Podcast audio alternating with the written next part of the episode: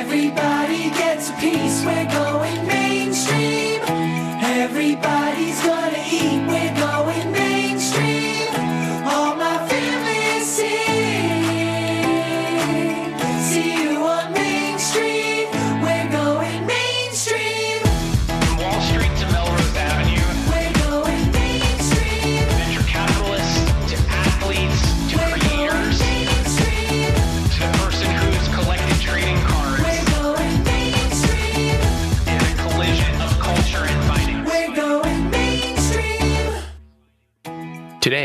Have a guest who's bringing farmland investing to the masses.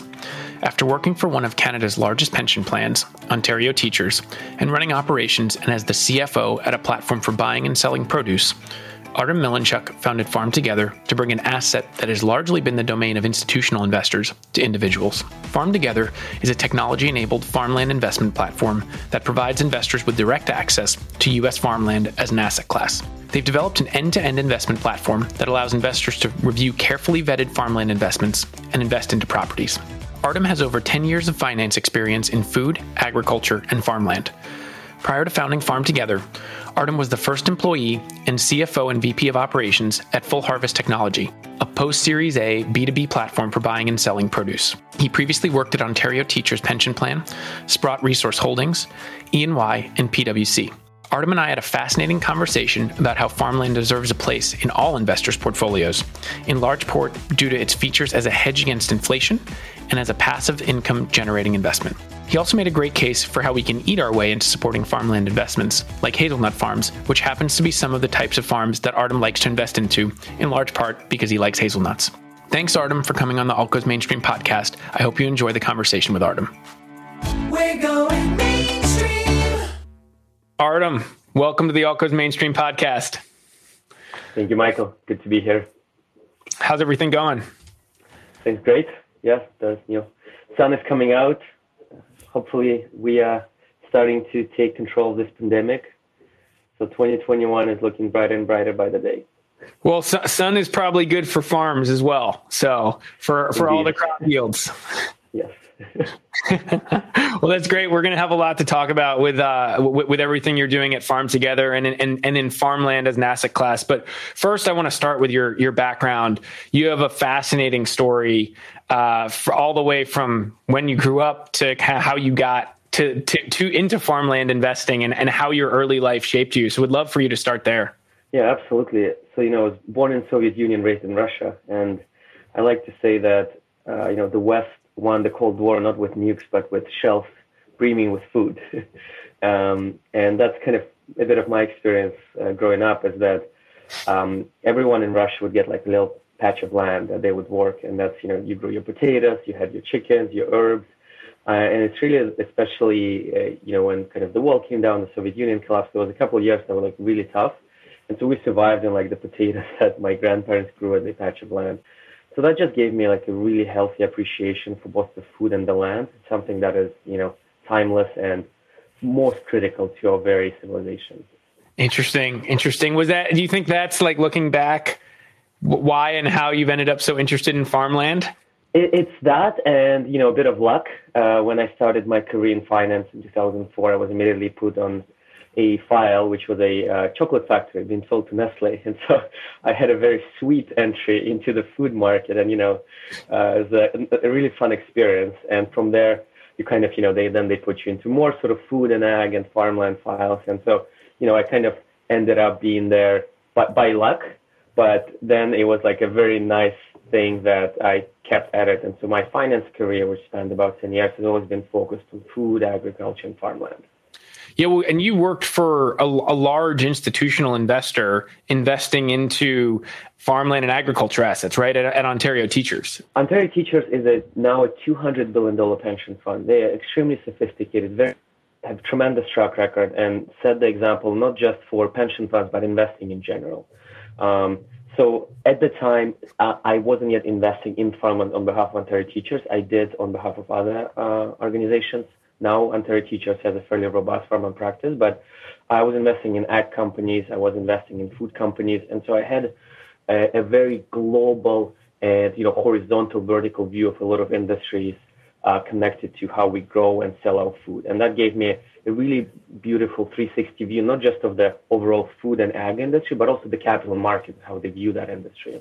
Well, and then you also worked as an operator in a in a company that connected large farms with food and beverage companies to help them sell surplus food, right? So sounds like you actually kind of got your your hands dirty, I guess pun intended, for with with farms and understanding how they operate how they produce and what that means as, as, as an asset as well when I take a look outside at Farm Together and myself as an investor, and I, I, think about you know the founder market fit, not to pat myself on the shoulder, but uh, I am very lucky to have this unique Venn diagram of experience in the capital markets, in the ag space, and as an operator for a B2B marketplace in the farmland space. So yes, there was a company called Full Harvest, which has a tremendous mission of food waste and I was um, worked there for about a year as first employee and the right hand man to to the founder, and really cut my chops. That's the saying on actually getting my hands dirty. Yeah. In terms of investing in farmland, do you think you need all of those different backgrounds in order to fully understand how to think about farmland, not just as an investable asset, but also in terms of the, the business of how a farm works, produces assets, the crop yields, et cetera, itself? I don't want to be a gatekeeper here, but it helps. Yes, if if really, I think uh, you know what gives me the kind of the confidence and the the knowledge to do this is all that mix of experiences. But on the other hand, uh, you know, farmland can be very complicated. It can also be very simple, which is not to say easy, but at the end of the day, it's like how much stuff will this patch of land grow?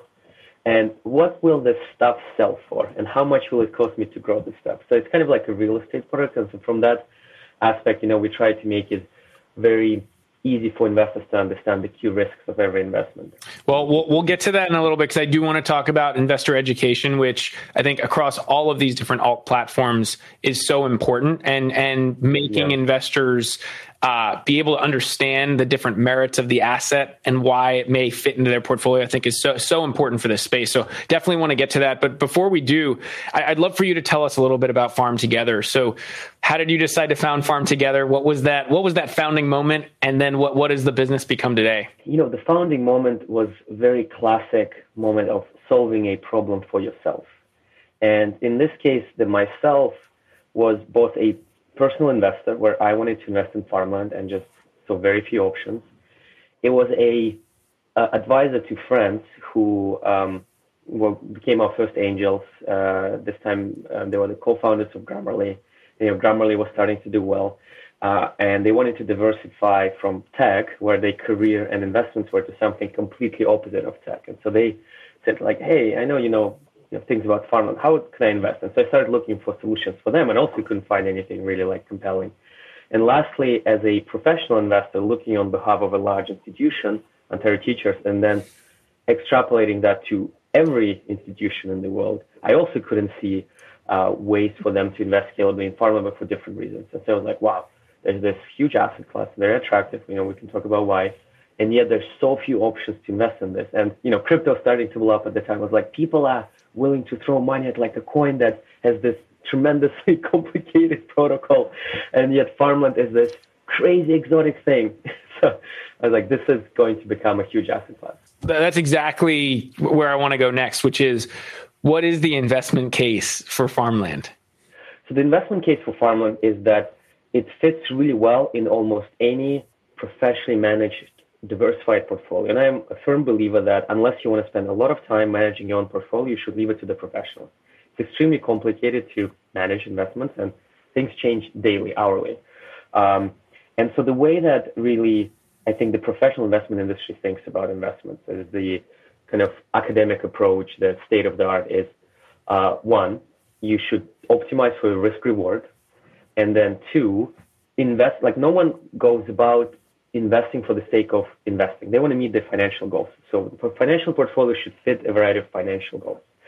Um, and so from that perspective, Farmland One has demonstrated historically compelling returns, um, 11 plus percent in the last 30 years, low volatility, which is a measure of risk, uh, 7% in the last 30 years, uncorrelated to most other asset classes, even real estate and since the pandemic, uh, which means well diversified tremendous performance in times of inflation, which is now we're all scared of. uh, tremendous performance in times of recession. In 2008, farmland was up 23%. It was flat in this recession when everything was down 30%. Compelling long-term tailwinds. Population is growing. Diets are improving. People mm-hmm. care about the environment, so regenerative, sustainable agriculture. And supply farmland is shrinking. U.S. alone lost 15 million acres from 2012 to 2017. so it's just a kind of check mark, check mark, check mark, uh, making it all a very compelling addition to almost any portfolio. And and we've talked a lot about productive versus speculative assets in the alt space, and there's a spectrum of those types of assets. You'd consider farmland a productive asset, correct? Indeed, yes. And then how, how do you think about getting down to the asset level? Which farms may perform better than other farms and why? I know on Farm Together you have a number of of different types of nut farms, and, and I just wonder, looking at, at, at the platform, like is there a specific reason why? When you think about each single asset, how do you evaluate those different farm assets to know whether or not some farms are going to yes they may all be productive assets but some will produce more than others and then you will have be- better returns as an investor in certain farmland than you will in others well it starts with the macro looking at the market for the end product so you know you mentioned nuts we also have citruses we have apples uh, so for example almonds um, premium snacking product tremendous tailwinds amazing marketing organization so we have bullish long-term thesis on almonds same goes for citruses, for organic apples, especially the new varieties, things like that. Uh, other areas, like for example dairy, seem to have a lot of challenges both on the demand and supply side. So we kind of stay away from that for the time being. Um, so that's that's step one. It's like really just saying which crops we we like. Two, it's overlaying those crops with the expertise we have in house at the moment. So again, we're very strong in West Coast, in nuts, in, in apples, in citruses. Um, three, it's looking at which of those crops the U.S. has some sort of advantage in because, you know, you're investing in a commodity. And so mm-hmm. is it almonds where U.S. produces 80% of the global market and, you know, it's essentially the, the market maker, um, things like that. Uh, and then from there, you look at specific regions. We look at climate change, and then we start looking at, you know, West Coast water is very important. So we have tremendous expertise in water. Uh, the price that you're buying at, are you buying at a good price versus comparables? is the, the right operator? Is it someone really experienced that we have a relationship with and know really well in the industry? Um, and then it's sort of, you know, building down smaller, smaller blocks to build financial models, to build, you know, triangulate cost analysis, uh, discounted cash flows, comparables to see if it's a good price. So sort of standard, you know, institutional disciplined investment process. Not not to uh, not to belittle the institutional investment process in any way, but I have to say, from hearing the different types of food that you that, that you have as the underlying crop assets, you're making me very hungry. Number one, and number two is I think that a lot a lot of those foods are foods that I like. Uh, so I'm wondering if I should just create a farmland portfolio based on the food that I like to eat, and if and and that will then I'm, I'm then consuming I'm then consuming the the, the type of uh, of farmland yields that uh that, that I would hope would do well. Yeah. uh, yeah, look, I love that idea. I mean, uh, I, I personally love hazelnuts. I go through like a bag a week, like a squirrel. and so whenever hazelnut deals come to the platform, I'm always very excited. And you know, the our partners occasionally send us little gifts that are like Oregon hazelnuts. They're just huge, beautiful, just delicious nuts, and I'm always so happy to receive those. So that's definitely a factor. I, I, know we, we we are kind of we're kind of joking about that, but in, in, the alt space in particular, there is very much a an element of interest based or movement based investing. People investing into things because yeah. they feel an affinity to them.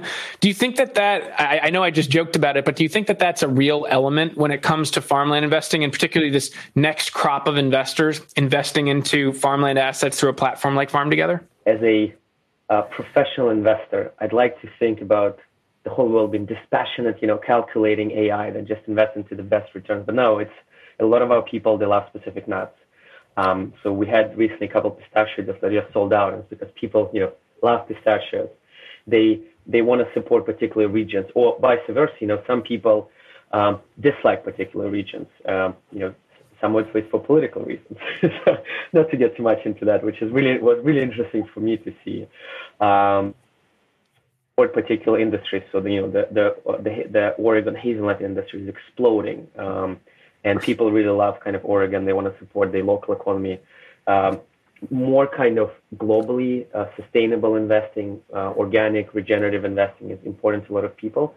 So I think, look, I think it's great that people are kind of investing based on interest because it's sort of taking your money and making kind of shaping the world in the things you want to see and not just getting financial return, but helping a particular cause or movement, culture. Uh, you know, uh, I, I read your blog all the time, and I think sort of to uh, take that point broadly, this is your know interest in NFTs, in interest in art, like supporting your artists, uh, a particular cultural movement. And at the end of the day, like culture is all that we're going to be left with once we hopefully finally enter this world of abundance. And mm-hmm.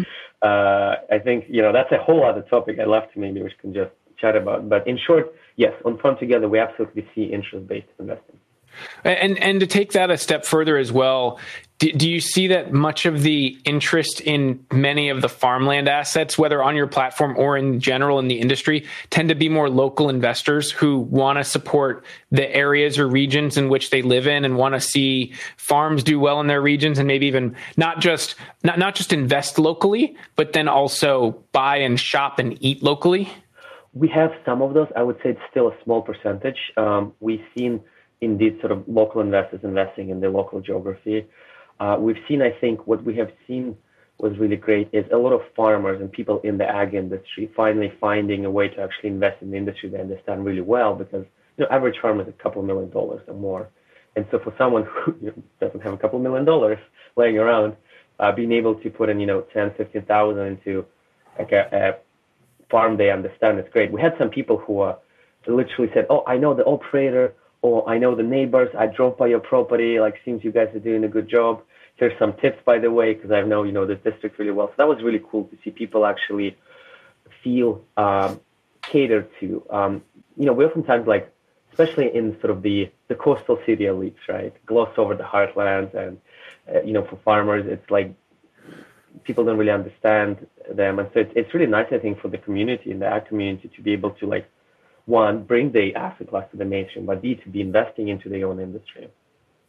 Yeah, I mean, I think that's a really interesting point about being able to invest in your own industry and also the types of investors are who are investing in this space and also where they're investing, right? Because I think as, as I was doing some reading on, on this for, for our podcast, I came across some statistics. One is that Bill Gates is now the largest owner of farmland in the US. I think he owns 242,000 acres at this point. And I think that's a really good segue into 70% of farmland is expected to change hands within the next 20 years. So what does that mean for the farmland space and who's going to end up investing it? Is it, is it going to be people like you're saying? Is it going to be larger institutions who may not have a connection or physical tie to that region, but are just looking at it as they might look at any other real estate investment? Yeah, you know, it's a great question and, you know, a, a trillion dollar question because that's how much, you know, it's almost, literally, right? um, yeah, it's literally, yeah. It's really hard to say, but just for context for your listeners, the reason for this change of ownership is not even a generation, but a tectonic shift that is driven by the aging of the farmer. Average age is approaching 60.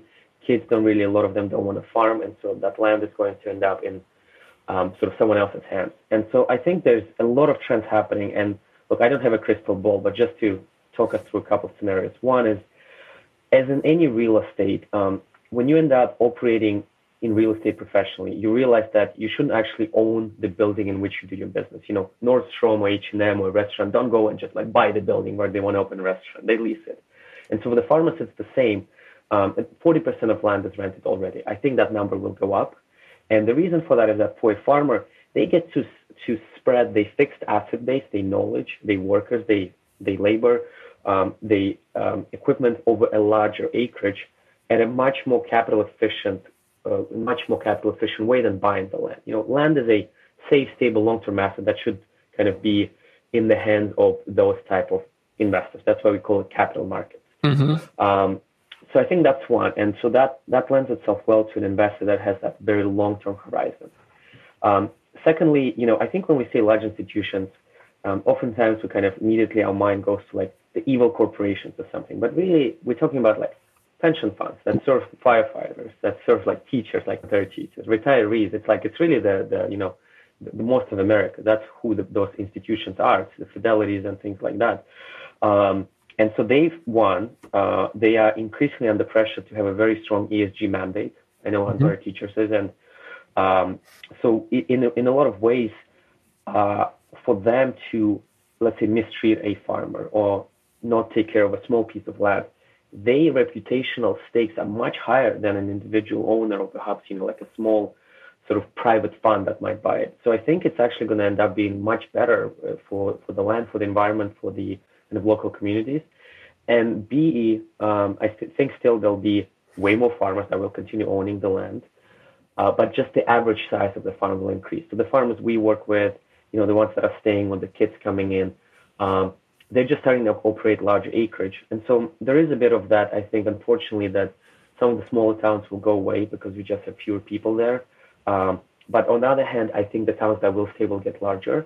And the remote working, even like this, you know, the pandemic, what showed us, as well as the ag tech development, might make pharma the new middle class job where you'll be sitting, you know, in your apartment in New York or Chicago or don't know San Francisco, uh, or like whatnot, and farming, you know, farm in Kansas because a lot of that will be done fully remotely.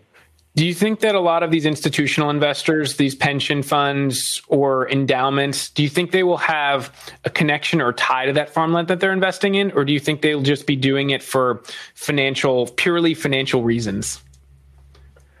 It definitely will be less connection than, you know, if it was an individual or even for Farm Together, where, um, you know, I think we uh, try to really bring additional information about what's happening with the land. We want to do like interviews with the farmers and do videos and you know drone flyovers, things like that.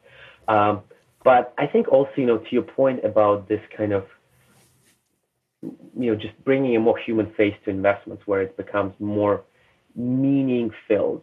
Even the institutions have to catch on. They have their own constituencies and they have their own people working there that understand that uh, they're not just investing into like a piece of dirt that this is something that's really important to to US to farmers. I mean, farmers have, I think, the highest rating of trust of any profession in the United States. I think I saw that Financial Times uh, research. So um, I hope that it won't be just you know a, a, number in the financial statement, but something more. Definitely, when we uh, if we ever get to invest in behalf of institutions, which is our plan, that it will be kind of a more meaningful filled uh, management role that we'll take.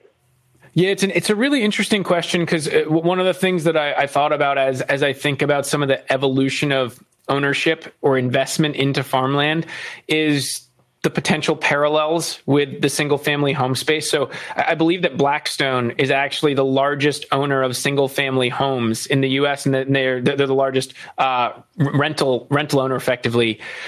Do you think that we'll see farmland go the way of single family homes where like one large or a few large institutional investors end up owning the vast majority of this land and then renting it out to farmers?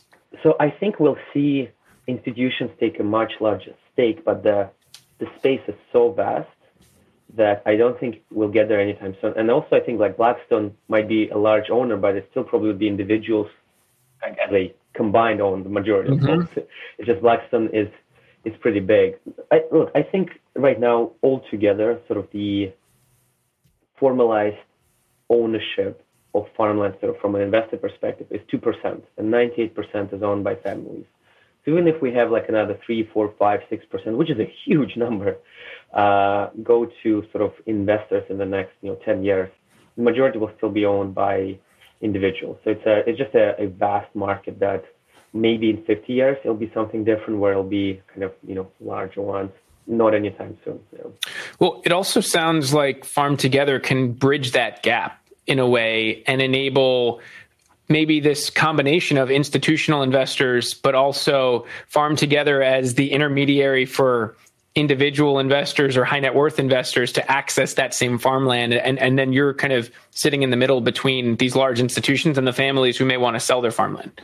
That's right. Yeah, all uh, families who want to expand their business yep. or want to transform it because the um, the capital supply space in farming right now is it's very still rudimentary compared to real estate. There's only a few really capital options, and so a lot of times, you know, like transitioning to organic, organic, doing some sort of like expansion that isn't just buying the land, uh, is a lot of use cases that we have seen. Interesting. That's that's fascinating. I mean, I think that's a great segue into the platform mechanics. So when I think about alt investment platforms, I think about three three different building blocks to it. One is origination, two is distribution, and three is the data. So well, let's start with the kind of investment life cycle. So you have to originate those assets.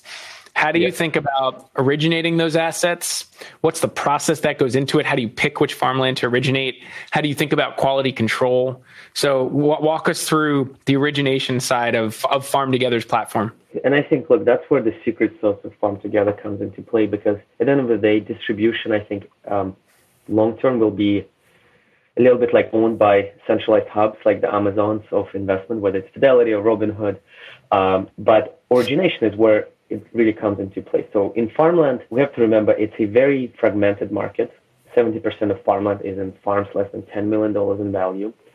It's a very opaque market. There's, no Bloomberg or Zillow for farmland. It is a market where about anecdotally, because we don't have the data, again, 50% of deals um, happen in this kind of handshake, word of mouth, relationship driven approach. Um, and that's why we actually haven't seen the same explosion of the interest and capital deployed in the market versus, you know, crypto infrastructure, timber, real estate.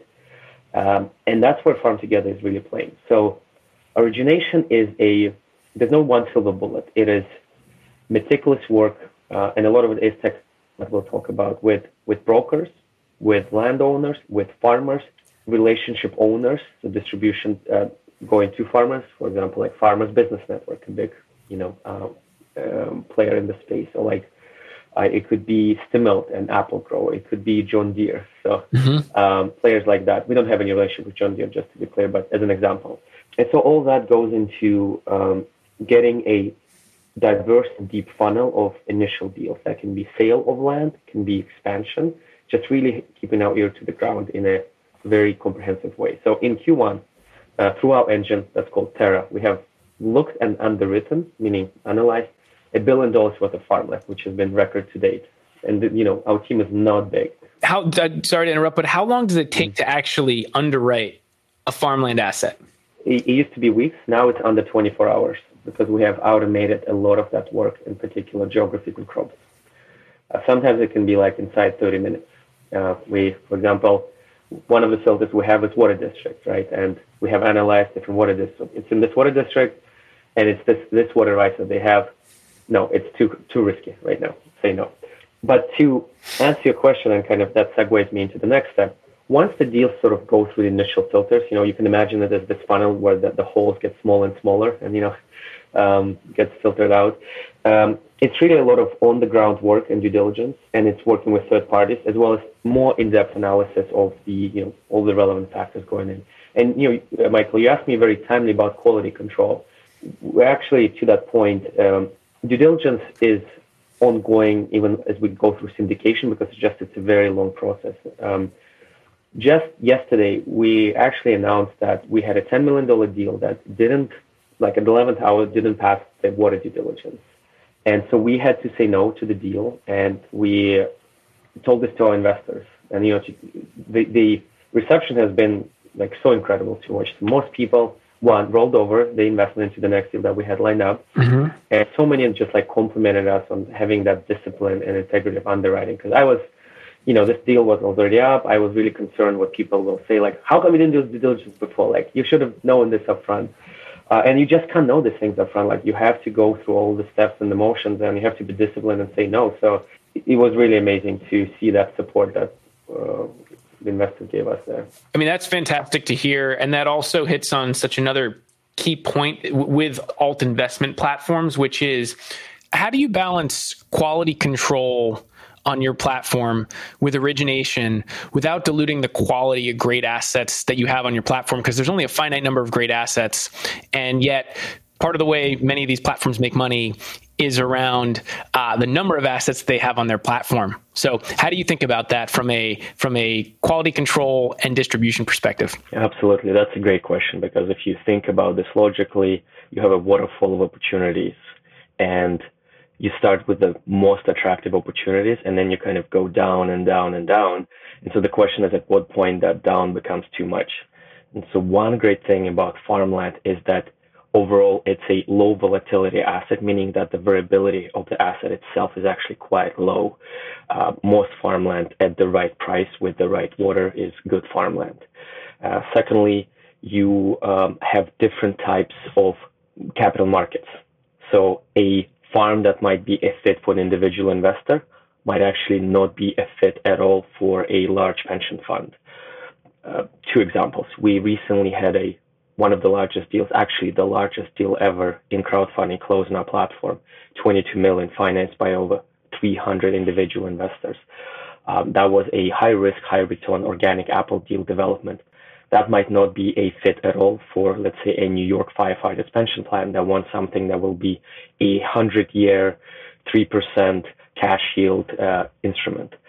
And so the way we balance it is that we have a process that matches the opportunities to the capital markets to make sure that actually the deal fits a particular player. And if we don't have that player, say pension fund that we don't have right now on the other side of the marketplace, uh, we won't source those opportunities. So it's always matching matching the two. You went to a place where I wanted to go next, which is the institutionalization of a platform like yours. So you mentioned that you mainly have retail and high net worth investors on the platform now, which is great because you're bringing them access to this asset class that has traditionally been in the domain of the institutional investor. But how do you think about the institutionalization of your platform, whether it be individual investors, family offices, wealth managers, and then even large institutions? You mentioned pension funds, endowments, et cetera. So, how do you think about that institutionalization over time? Absolutely. So, we start with an individual investor because, from a regulatory perspective and in terms of finding those early eager adopters, that's the easiest way to start. Um, as we scale, uh, we plan to offer this more and more to institutional investors that require track record, require scale, they require uh, sufficient processes uh, in place that just are not you, you can't set them up day one. It really takes a lot of capital and time is something that you can't buy with no matter how much money you have. Um, and so I would say that already today we have uh, onboarded some small institutional investors, if you will. So this would be professional wealth managers that have an institutional framework, how they think about it. We have one that has committed to our private fund already. And we have a second one where we have essentially LOI stage of setting up a custom vehicle for professionally managed wealth management. Um, as we scale further, uh, we uh, plan to go to institutional investors, both because of they scale, but also because in terms of our, our mission, which is democratize access to farmland investing, they're actually the owners of the scale that we need, which is millions of investors, someone like Fidelity or uh, BlackRock or Franklin Templeton, which is our investor, they have access to millions of investors. And so it's much easier for us to offer them a product that they can distribute versus us having to individually go to every investor on the planet. And do institutional investors do they look at you much like, like they would look at a private fund and say i need to see three years of audited track record i need to see certain types of returns i need to see certain types of processes in order to kind of be able to allocate capital to your platform. And, and what I'm really trying to get at here is this, in some ways, is a investment platform. But I wonder if to certain types of investors, they actually just view this as a different protobation of a fund. Uh, on average, yes. The investors want to see all the things they would expect to see from a typical fund. For um, a lot of institutional investors, they couldn't care less how you actually look like inside uh, as any consumer, they are buying a product and they want to see a product that they're used to, which in often cases is a fund. Uh, so that three-year track record, those processes are important.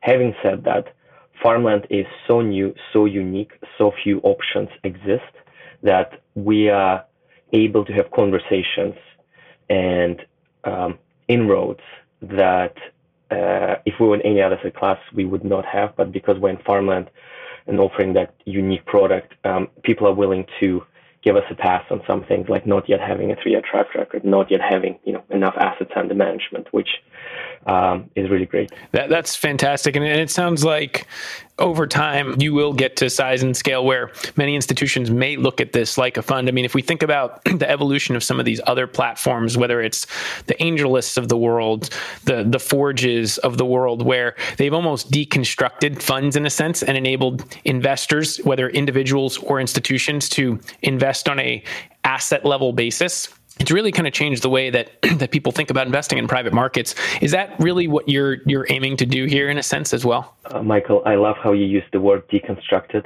because it's how I used to describe FarmTogether for the longest time, where deconstructed and reconstructed uh, private fund. Um, that's that's exactly what we're doing. It's um, looking at the whole investment process and saying like, what is it that we're really are offering, and how can we deconstruct and reconstruct using tech, using AI, using sort of the tools that 2021 has, uh, and then saying let's let's not get caught up in nomenclature, fund, platform, single managed account, a separately managed account.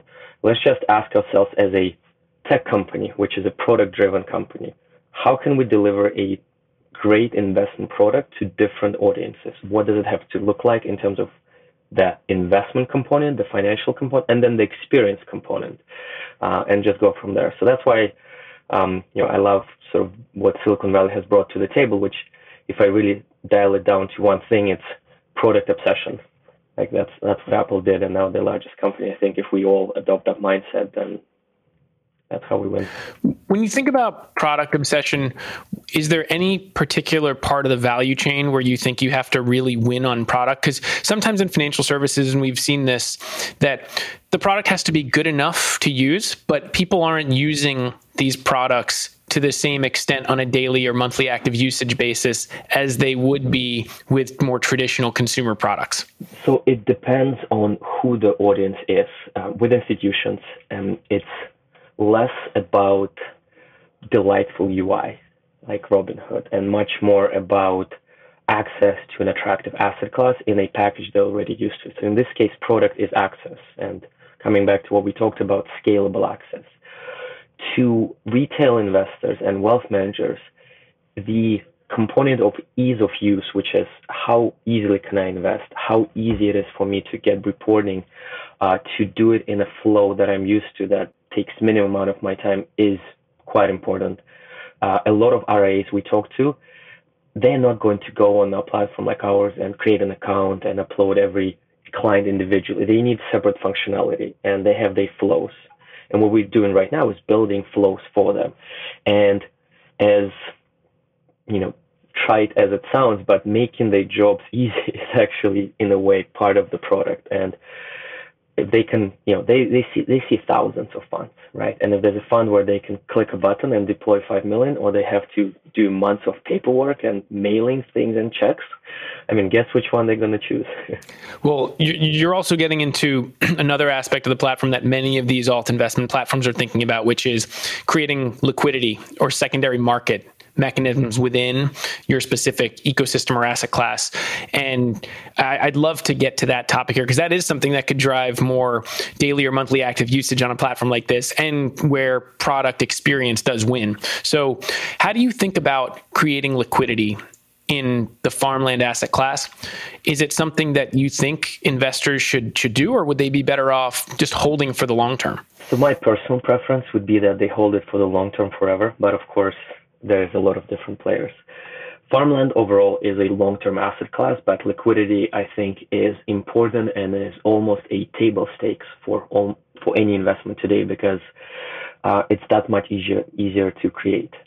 The way we think about liquidity in general, it's a function of transparency, because transparency means decreasing informational asymmetry uh, which then leads to more confident transactions. It is a function of a number of players with different views of the world, because that's also what part of liquidity is. And it is a function of players with different uh, investment criteria, different time horizons, different needs for cash flows, etc. And those things can change for an investor during their lifetime, right? And all that is what creates liquidity, because you need two sides of the marketplace to transact. And so part of liquidity is just volume and scale. And that just takes time. And then there's the how do you enable this? So thankfully today it's becoming easier and easier to get a broker dealer license, to license an alternative trading system, to uh, to bring the instrument, the kind of the trading capability to different markets as well, right? Why do people list on New York Stock Exchange? Well, you know, it's just more volume there. How do we bring a farm suddenly to the whole world? So you can trade with, let's say, a Japanese investor. So that means uh, looking more closely at the crypto markets where the crypto community is global, very quick, 24 7, right? Which is again liquidity. So um, being able to put, let's say, a pool of farms also in a crypto token. So now you can trade it on Binance, uh, things like that. Um, so we're thinking about all of that. How do you think that the supply side, the farmers or those who are managing farmland assets, feel about liquidity in this in this space? You know, as in any industry, there's different views. I would say overall, um, for the farmers that are um, looking to more and more professionalize and expand their business, they appreciate it because it brings them creative capital and cheaper capital. Um, a lot of our farms actually are a partnership with operators that um, came to us and they wanted more of that liquidity, more of that liquid capital to expand their operations. So that's yeah. I think overall it's it's a positive view uh, of bringing liquidity. What we don't want to happen is people starting to day trade farmland. I don't think that would be good for anyone. Again, it's a long term asset, and so we want to see long term investors on the platform at the end of the day. And if it's a long term asset, where do you think it fits into an investor's portfolio? Is this a real estate slice of their portfolio and they should take it out of the real estate part of their portfolio and their asset allocation? Is it out of fixed income? Is it out of alternative assets? How, how do you think investors generally think about this? And how do you help them shape the narrative of in this kind of asset allocation pie where they should think about taking out assets and putting it into farmland? Yeah, so we view it in the same way that the alternative industry in general views it, which is that it should be taken out of the 60-40 portfolio of stocks and bonds, not out of real estate or other kind of alternatives, although farmland is a mix of some real estate, some bonds, some infrastructure, some timber. Uh, I think it should have its own bucket that is taken partially out of bonds and that would be your lower risk, lower return, uh, kind of cash flowing um, uh, uh, component, and then partially out of sort of the the stocks, where some farms have um, fairly attractive returns of target of nine to eleven percent, which is higher than you know stocks on average is the expectation, um, where you can have sort of uh, farms that are a capital appreciation play when there's a development component or kind of a more volatile but uh, higher return potential play such as again organic apples or citrus farms things like that and you've also mentioned that there's a big ESG component to farmland investing. Are many investors thinking about this as an impact investment in that in that regard? Many are. Uh, we have a fairly active and vocal part of our investor community that only wants to invest into sustainable, organic ESG farms. Uh, and I don't know if you, Michael, or your listeners have recently seen this documentary called Kiss the Ground, which is just a really great summary of the tremendous impact that soil specifically and farming can do for the planet. So we have um, already signed up to a standard called Leading Harvest, which is a sustainability standard. It's not as strong as a regenerative standard, but it's still a great step forward. All our farms in three years um, will be under that standard. So we have committed to bringing farms there. And it doesn't matter which vehicle uh, it is, like it has to be there. And we are now building partnerships with players in the regenerative space to bring really impactful tech-enabled regen farms that will not only build up the soil but also recapture carbon in the atmosphere. So ESG is central to our mission. Uh, really, the way FarmTogether is set up is that uh, while a lot of our early farms are and still were and still are conventional, it's really just a way to get started to build the credibility with investment market. That's also where all the supply is to build up the knowledge base. But the longer we're around, the more you will see us uh, bringing up, bringing on the platform the regenerative farms, the sustainable farms, the innovative farms. We don't want to be someone who just facilitates a change of ownership in a random farm. We want to add value. We want to drive uh, capital transformative uh, transformative capital to farming. Well, one thing we've seen from the early days of the impact investing ecosystem was that they had standards and metrics and grading, right? So they had things like GIIN had the IRIS metrics, you had B Corps, and companies would would stamp themselves as we are a B Corp, and then th- that would meet some level of impact standards for investors investing in those companies, uh, or funds would say we're investing into B Corps.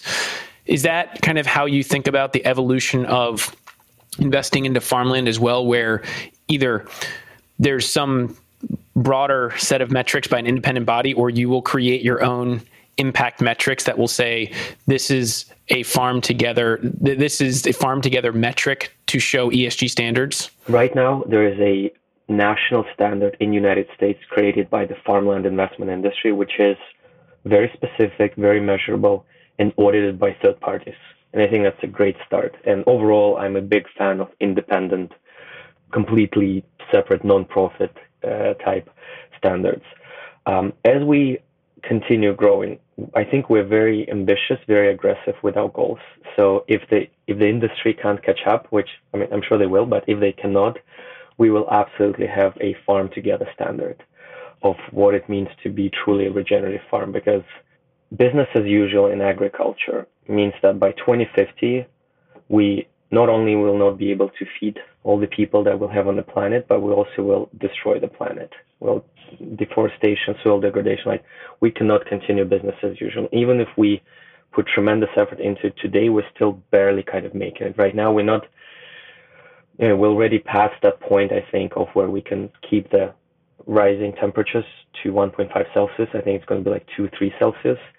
Um, and we're going to see maybe a billion people uh, displaced because of water issues, climate issues. So um, I think last week the scientific community changed the term from climate change to climate emergency. We're actually not going to be using the term climate change anymore. Now it's climate emergency.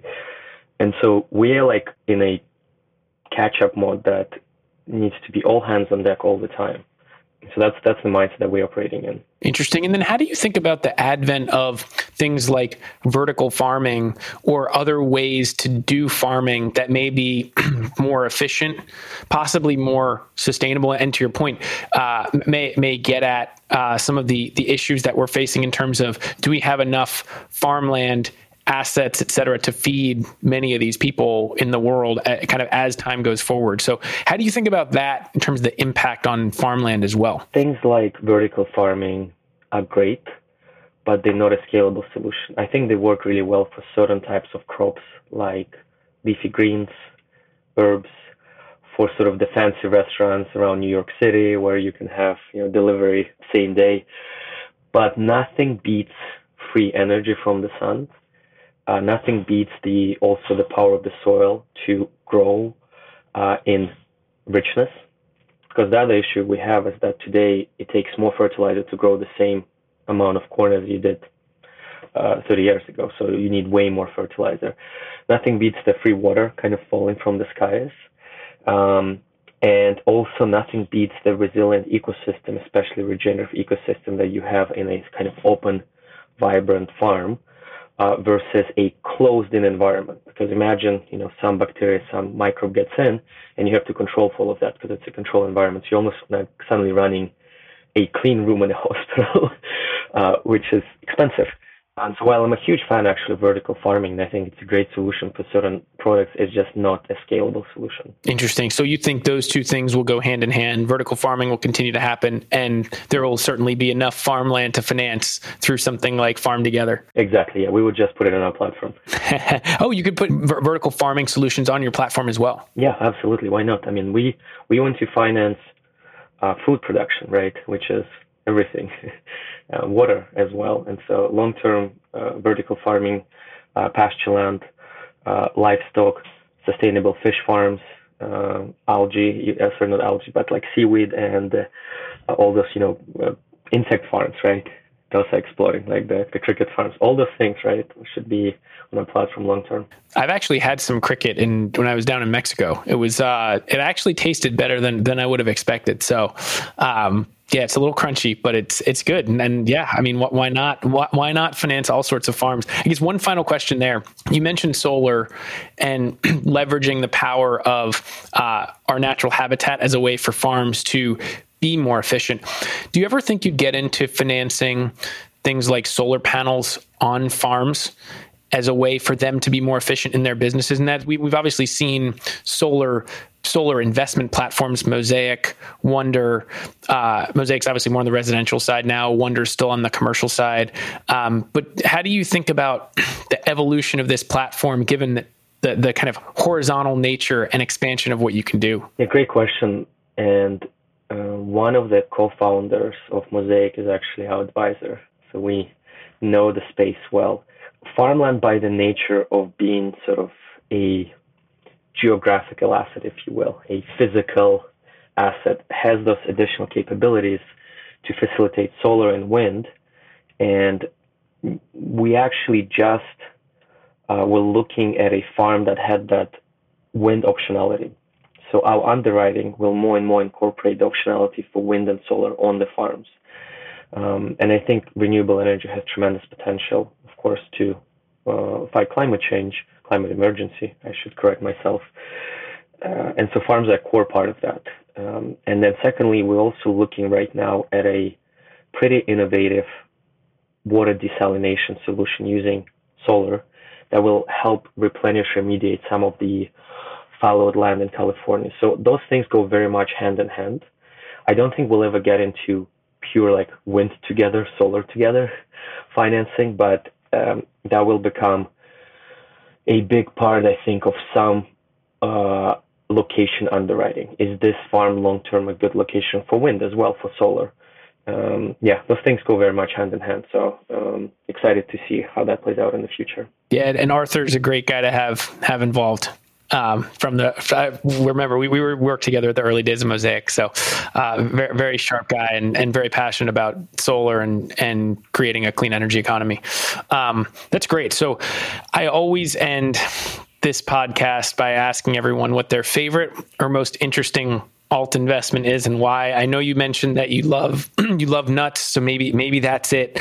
Uh, but I'd love to hear from from you what, what your favorite or most interesting alt investment is and why. I think for me, I would have to say that personally hazelnuts because I just love eating them and you know to your point about what we talked earlier of investing into our personal interests as well and supporting through our investments of personal interests um, I think the Oregon hazelnut industry has tremendous potential. We have a few deals there, and so um, that's what I personally really like. But of course, every deal on our platform is a it's my favorite. Is this truly a circular economy where the more hazelnuts you eat, the the better these farms that, that perform that, that are that, that are on your platform, these hazelnut farms? I mean, given how many hazelnuts I eat, definitely, I think I personally move the needle.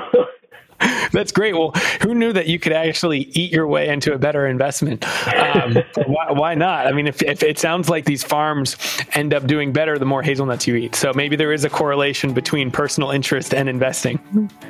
That's right. Awesome. Well, Artem, th- thanks so much for coming on the Alt Goes Mainstream podcast. Thank you, Michael. It was great to be here.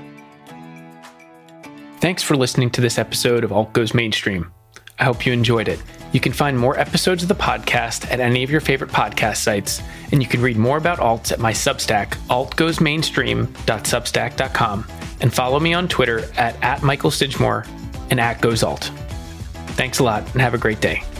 We're going